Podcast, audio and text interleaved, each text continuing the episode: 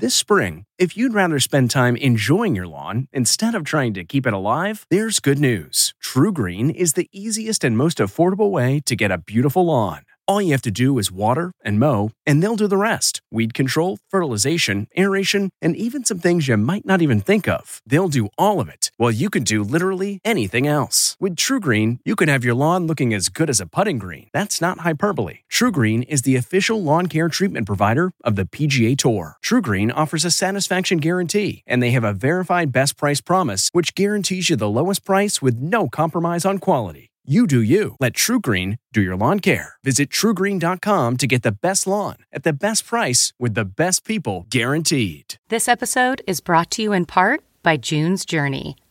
Picture it the glamour of the roaring 20s wrapped in a mystery that only you can solve.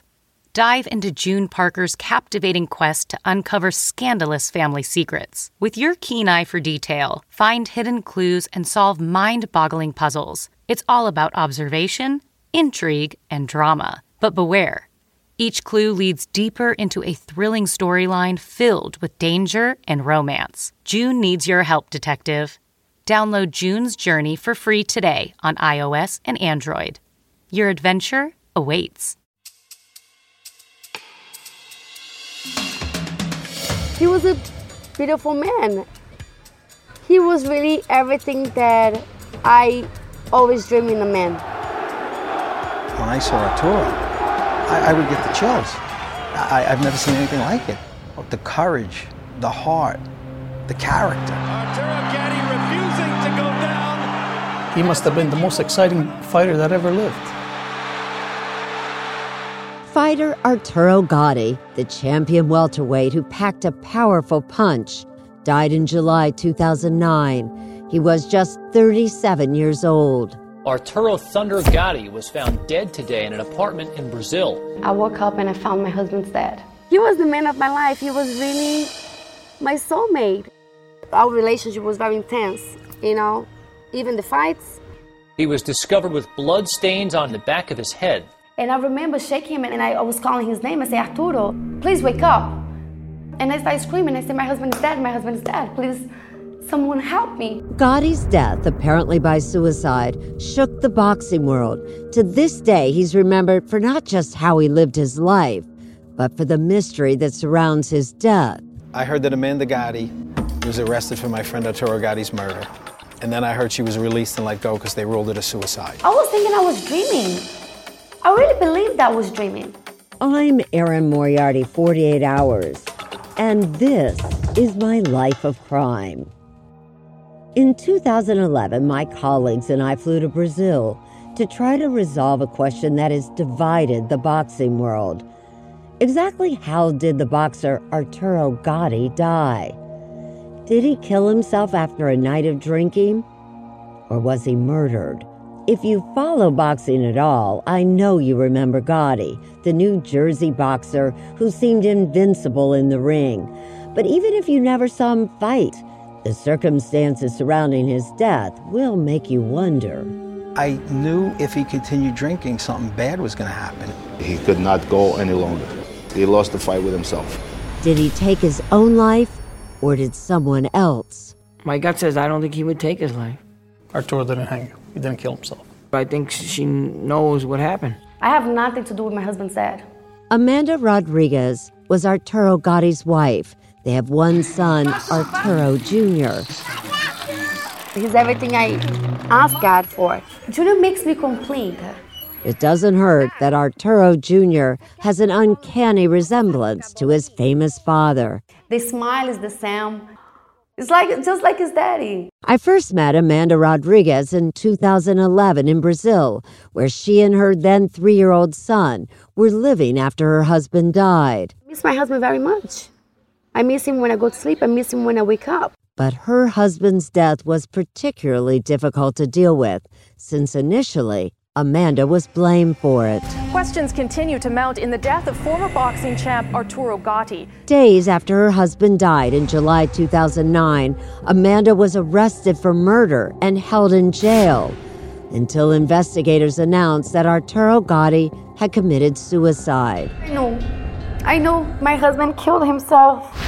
Oh my God, my husband killed himself. But a man Amanda's release from jail didn't free her from suspicion. Friends, family, and fans couldn't believe that the fighter who never gave up in the ring would take his life. And here comes Arturo Gatti, almost a living legend. Arturo was special. There was nobody like him. That's boxing photographer Tom Casino.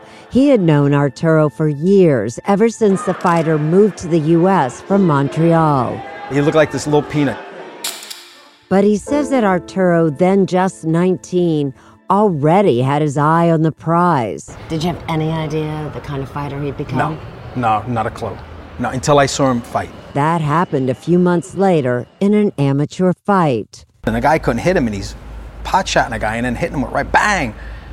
And he won, and I was like, wow, I, I've never seen anything like it. And I knew this guy was going to be champ. And Arturo Gatti became just that, bobbing and weaving and punching his way to three world titles. He won 40 fights, 31 by knockout, and became a crowd favorite. He never did anything halfway. In or outside the ring. Unique career of Arturo Gatti. But it was his rivalry with one fighter that really made Gatti a legend. Irish Micky Ward. Irish Micky Ward. Ward became a household name when actor Mark Wahlberg made a movie, The Fighter, about Ward's life. Now both these touch gloves. I had three amazing fights with Arturo Gatti, and um, and doing that became a very good friend. That's the real Micky Ward. He says that the rivalry between him and Arturo became the stuff of boxing lore. They were both fighters who refused to quit. Arturo Gatti refusing to go down as Micky Ward pounds away. Ward won the first fight. Gatti took the second. Micky Ward goes down. You don't see that very often. And Caught me in the ear, and I stumbled into the corner like this, and I went, boom. Their final bout was the toughest. Gatti stunned the crowd by winning, but with a broken hand. Might be a candidate for fight of the century. After losing that third fight, Ward says he was being examined by an emergency room doctor when the doctor suddenly paused. And he opens up the curtain and says, We got someone here that wants to say hi to you. The next bed over is Arturo. He's laying there. He was getting stitched also, I believe. Well, you put him there. Right, and he put me there. First thing out of his mouth, he says, Micky, you okay? And that showed me what a kid, what a guy.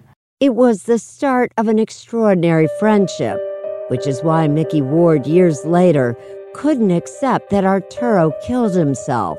I just can't see him taking his own life. Why not? That's just not him. Everything in life was going good for him. Few of Arturo's friends knew his wife Amanda very well. She was more than a decade younger than the fighter and met him when he was already famous. He was a beautiful man. I remember when I found out he was a fighter, I told him, Oh, I thought you was even a movie star, but not a fighter because he was so cute, you know? There's some dispute how they met. Amanda says they ran into each other walking their dogs. Some of his friends hint that it may have been a strip club. Amanda denies that. Did you ever see him fight? I only saw his last fight. Arturo Gatti. In July 2007, Arturo Gatti, at that point 35 years old and plagued by injuries, faced a much younger Alfonso Gomez. Double right hand from Alfonso Gomez. It was his last professional fight. And I remember that he was so sad. And he said, Baby, I want you to be the champion's wife. And I said, Baby, you're always going to be my champion. One month later, Arturo married Amanda Rodrigues at the Grand Canyon. He was 35, she was 21. He was very romantic. You know, the love he had for me was like the crazy love, you know. Mr. and Mrs. Gatti. When he retired, we both were very happy, you know. The day we married, he already want to have kids. Arturo already had a daughter from a previous relationship. About a year after his wedding to Amanda, she gave him the baby boy he had always wanted. His son meant the world to him. If you didn't know that Arturo Gatti's son meant the world to him, you didn't know Arturo Gatti. He had uh, Amanda and he had little Arturo Jr. Life was going good for him. But Arturo Gatti, who went into real estate in Montreal, had trouble adjusting to life outside of the ring and away from the limelight. He was struggling with ongoing alcohol and drug abuse and domestic violence. Did he take retiring hard? Very. In what way? Well, he got depressed. He didn't know what to do. He started drinking a lot. He used to part like everybody else. He used to have a few drinks. That's Tony Rizzo, a longtime pal of Arturo. But public records seem to tell a different story. A decade before Arturo met Amanda, he had already been convicted on drunk driving charges in three different states and eventually lost his license. Yeah, he couldn't drive for 10 years. And Amanda was living with him, so she got the brunt of it. There was the man I fell in love, the funny, the romantic, the lovely husband and father. And then was this person that would change when he was drunk. In what way? He would become aggressive, nasty. He was a completely different man when he was drinking. In early 2008, just six months into his marriage, and while the couple was on vacation in Maui, Arturo was cited for domestic violence. You found out you were pregnant in Hawaii. You had one of your awful fights with Arturo in Hawaii. Yeah. Did he hit you when you were pregnant? No, but I, I don't like to talk about that. This episode is brought in part to you by Audible, your go to destination for thrilling audio entertainment.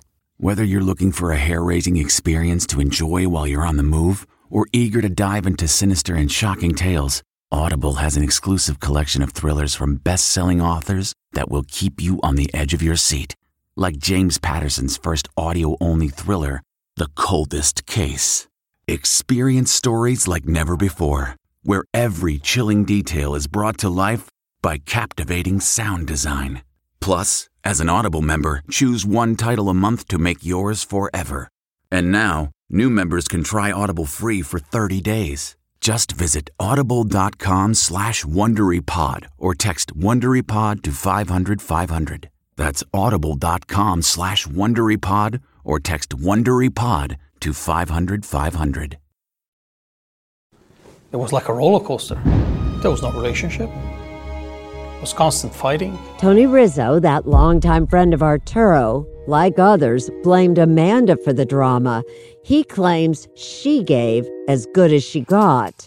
She took a broom and hit him right over the head. I seen him numerous occasions. He had black eyes. And Rizzo claimed that Amanda could hurt Arturo in ways no boxer could. She would tell me good for nothing. You're a bad fighter. You embarrass me. You're a druggie. You're an alcoholic. She only used to look at his bad things. The only reason we used to fight was a drink. Would you hit him? No, but I used to throw things on him. When I was mad, it happened. Yeah, I'm not gonna lie, you know. But I never touched my husband's. She tried to help him. I was there when she tried to help him. By the spring of 2009, Arturo was living apart from Amanda and the baby, and even talking divorce. I would just say, oh, it's over. Oh, I'm leaving. You know, I cannot take this anymore. But it seems that separation, and even a court order demanding Arturo stay away from his wife, couldn't stop the bickering. Amanda and Arturo continued to furiously text each other. For me, you are an embarrassment inside and out of the ring, wrote Amanda at one point. Wake up, loser. No one is jealous of your effed up life. And then days later, they would be back together, as they were in late May of 2009. Whose idea was this trip? Uh, it was a, to be honest with you, it was a surprise. For whom? Uh, he surprised me. Amanda says it was a second honeymoon, but Arturo's friends wondered if he had other reasons for patching things up. His son, he was scared to lose his son.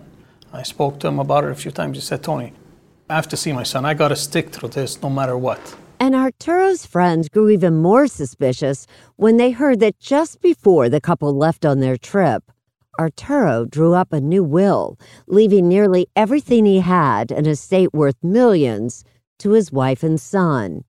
That was signed like few few days before we went to Europe. And just, I mean, less than a month before he died. Yes. Had you pushed him to do it? No, no at all. He signs a new will, and three weeks later, he's dead?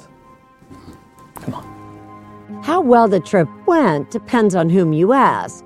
According to Amanda, How would you describe your relationship in late June of 2009? How would you have described it at that Beautiful. point? Perfect. but here's how Arturo himself described it, says Tony Rizzo, in this phone message he left.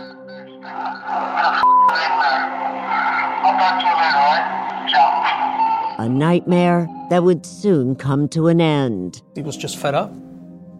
He knew it had to come to an end. On July 10, 2009, the Gattis arrived at a Brazilian beach resort.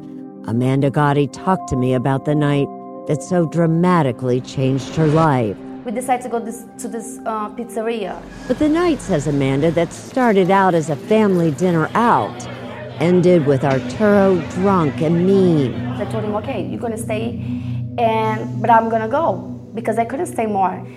And that's when the fight started. And when you say a fight, how serious was this fight? It was an ugly fight. Ugly enough that a crowd gathered. According to police reports, Arturo threw his wife to the ground.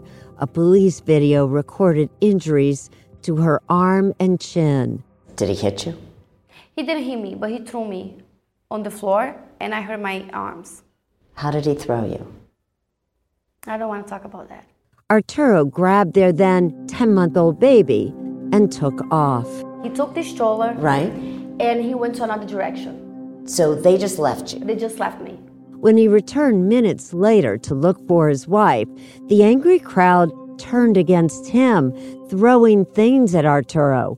Witnesses say he got hit in the head with a rock and even a bicycle, and that he was bleeding from his head and shoulder. And furious, Arturo fought back. People there that night described him as the Incredible Hulk. I believe it was around two, two in the morning. Amanda had gone back to the condo where the family was staying. When Arturo and the baby got there shortly afterwards, Amanda says she noticed the cut on the back of her husband's head. And he was like, "Look what happened to me. I got in a fight with uh, four people in the street, four guys." And according to Amanda, the storm had passed. Arturo seemed surprised to see her injuries. And he was not angry. It seems like the other Arturo, my husband, was there. And he was like, Who did that to you? And I was like, You did that to me, Arturo. Amanda, tired of all the drama, she says, left her husband downstairs and took their son with her to bed. And before I got in the stairs, he looked at me. He was sad. He just say, So I guess it's over, huh? And I look at him and I say, It's over. I couldn't take that anymore. So what's the next thing you remember? All right, so I wake up because uh, Junior already woke up. It was time for him to have his bottle. And I went downstairs and Arturo was on the floor. Amanda says at first she was not alarmed. He had passed out on the floor in the past. So I look at him. He looks like he was sleeping. You never said anything. I never said anything. She went back upstairs and two hours later came back down, determined, she says, to end the relationship for good. When I touched him, he was cold. At that time, I knew was something wrong. I wanted to believe that he, he was just passed out. So I started shaking him and I, I was calling his name. I said, Arturo, I forgive you. Like, please wake up. So I opened the door and I started screaming. I said, My husband is dead. My husband is dead. Please, someone help me. I was going crazy. On the floor nearby was a broken strap from Amanda's own purse. Did you know what had happened to him at that point? Yes, I know. I know. My husband killed himself. Oh my God, my husband killed himself. But to the Brazilian police, things just didn't look or sound quite right. Arturo's body was on the floor, face down in a pool of blood. They wondered how he got a deep gash on the back of his head. More important, why didn't Amanda call police the first time she saw Arturo on the floor? You didn't see any blood? No, there was no blood there at that time. Amanda was arrested and spent three weeks in jail. I was going crazy. And then she was suddenly free. After an autopsy, Brazilian investigators concluded Arturo Gatti did hang himself. But his friends and family back in the US and Canada refused to accept it. They saw pictures of Amanda smiling as she left jail. Coming out with these big glasses with a smile from ear to ear, like she's a movie star. You're grinning And like a Cheshire cat. She's been described as a black widow. Is that the way you see her? Yeah, I'd say so. In 2011, Arturo's former manager, Pat Lynch, and his brother, John, who was once Arturo's lawyer, decided to hire some forensic experts to take a new look at the boxer's death. It wasn't just the boxer's legacy that was at stake. You know, I think his estate was uh, five, six million dollars. I don't know. He, because my brother really sweat for it. He bled for it for that money. When Arturo Gatti died of an apparent suicide in July 2009 in that Brazilian condo, he left behind a fortune in cash, investments, and real estate. All of it willed to his wife Amanda and son in that new will that was written just three weeks before he died. Arturo's fortune would have been divided between his wife and his mother under the earlier will. And now Arturo's family believe that Amanda coerced Arturo to cut them out of the estate. It looks bad. Yeah, it does. But I don't have a, a, like an explanation for that because that's what happened. You know, I don't I don't have an excuse for that because there's no excuse. She wants to go to court because she wants everything. That's Fabrizio, Arturo's younger brother. Fabrizio and his family believe that Amanda coerced Arturo into changing his will shortly before his death. So in 2011, they went to probate court in Montreal. They thought a judge would throw out the new will if they could just prove that Amanda had something to do with her husband's death. And that's why they put together their own private investigation. I told them from the beginning we hired them to prove it to everybody that uh, my brother got murdered. You know.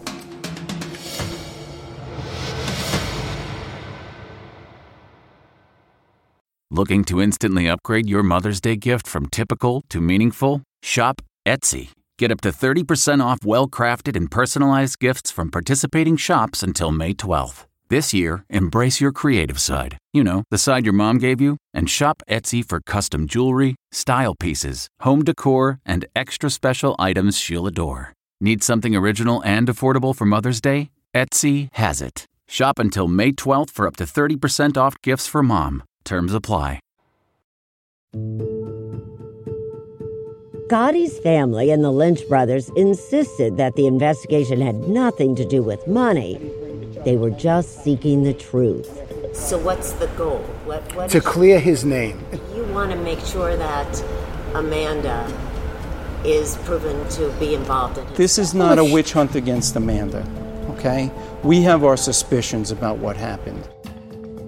Still, keep in mind the Brazilian authorities cleared Amanda in her husband's death. But that didn't stop Gatti's brother and mother, who still believe that Arturo couldn't, wouldn't have taken his own life. Their team of experts included private detectives, forensic pathologist, and a crime scene analyst. And in the summer of 2011, they delivered a 317 page report. Their conclusion You simply cannot hang yourself in the way the Brazilian authorities have identified. This is a homicide. The report said that the Brazilian authorities have been wrong. And they based the new report, they said, on the same evidence collected by Brazilian investigators, on crime scene photos, along with a new analysis of the actual Brazilian apartment where Gatti died. The blunt force injury to the back of his head was most likely inflicted in the apartment. And why do we know that? We know that because of the blood flow. The press conference got a lot of attention, and so did the conclusion, pointing the finger at Arturo Gatti's beautiful widow. But let's take a closer look at their investigation. The family's report claims that Arturo Gatti was first hit over the head and then hanged by a killer. But here's what's wrong with that conclusion. There was blood on the back of Arturo's head, but no evidence that he had been hit inside the condo. Instead, there were witnesses who remember seeing Arturo bleeding earlier in the evening from that street fight before he got to the condo, including the taxi driver who took him home. Yes, I, I could see the back of his head was bleeding. No dia seguinte, So the next day I saw that the headrest in the back seat was stained with blood. And here's another problem with the family's report.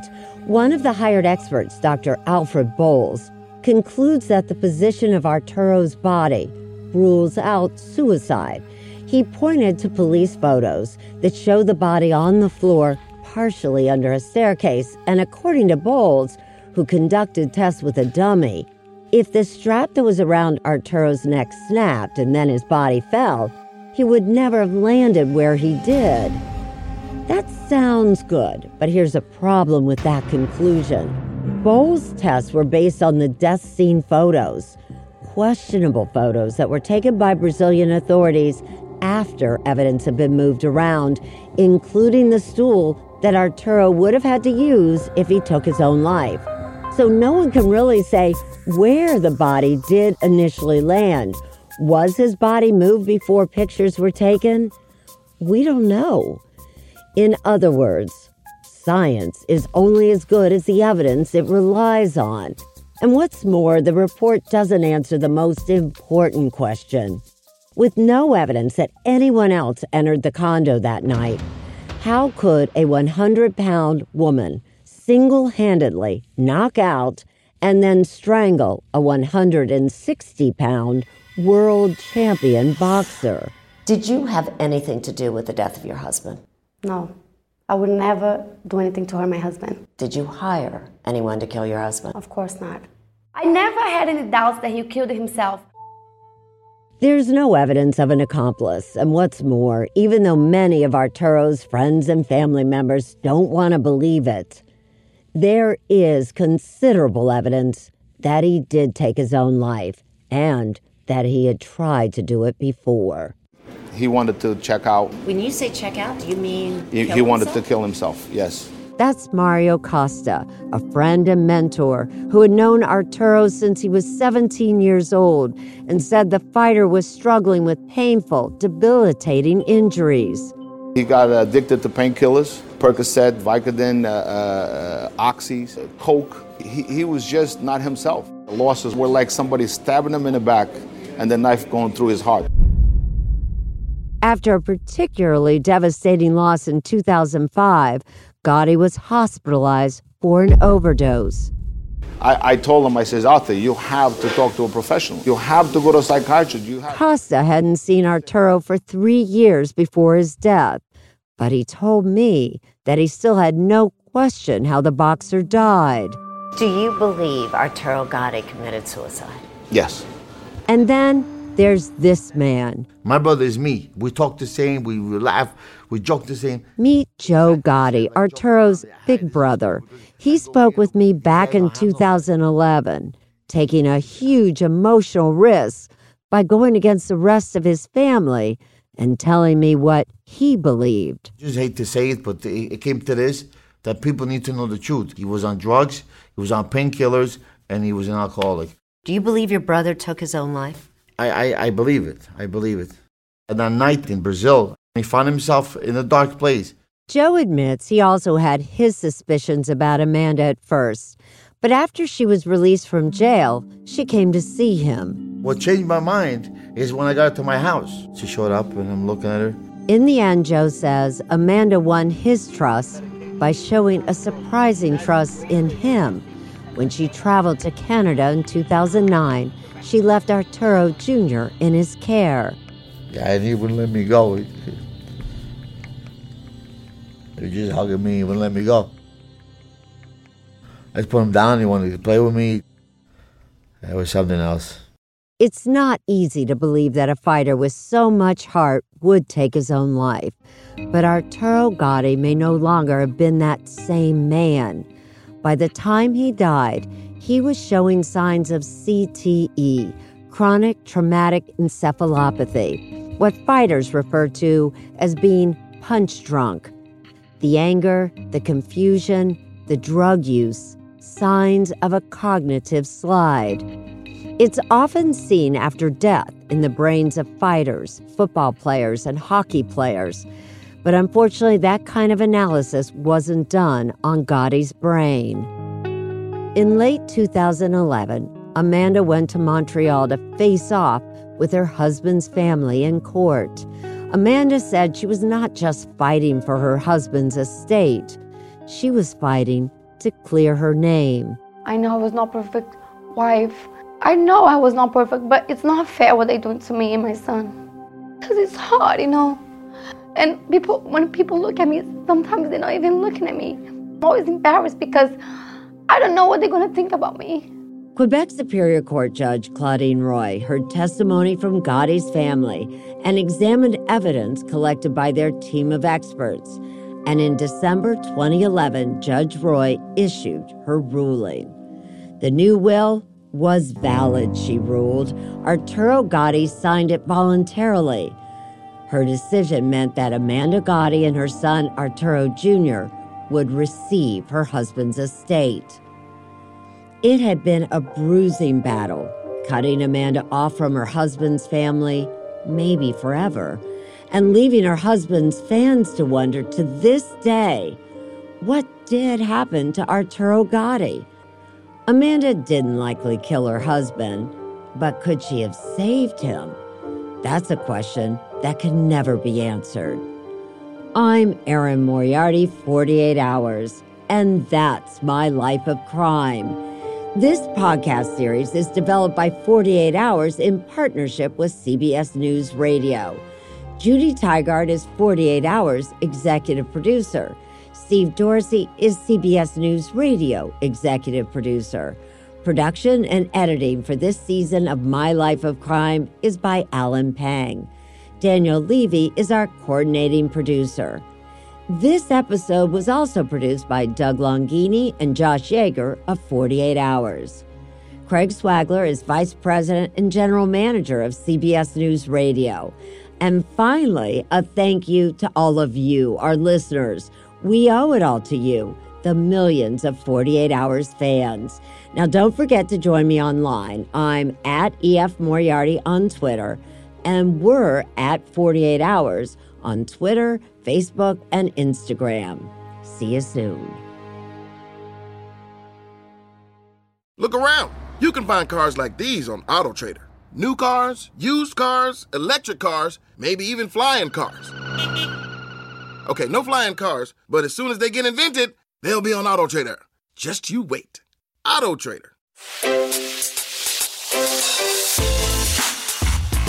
Hi, this is Jill Schlesinger, CBS News business analyst, certified financial planner, and host of the Money Watch podcast.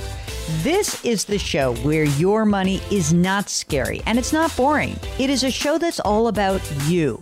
It's your questions that make it possible for me to provide unconventional and entertaining insights on your money and maybe more importantly, on your life. I'm going to be your financial coach, someone who brings common sense and an insider's perspective on how to manage your money and your emotions. And I promise we are going to have a little bit of fun along the way. Have a question from retirement to career changes to college funding? Just send us an email at askjill at jillonmoney.com. Follow Money Watch wherever you get your podcasts. You can listen ad free on the Amazon Music or Wondery app.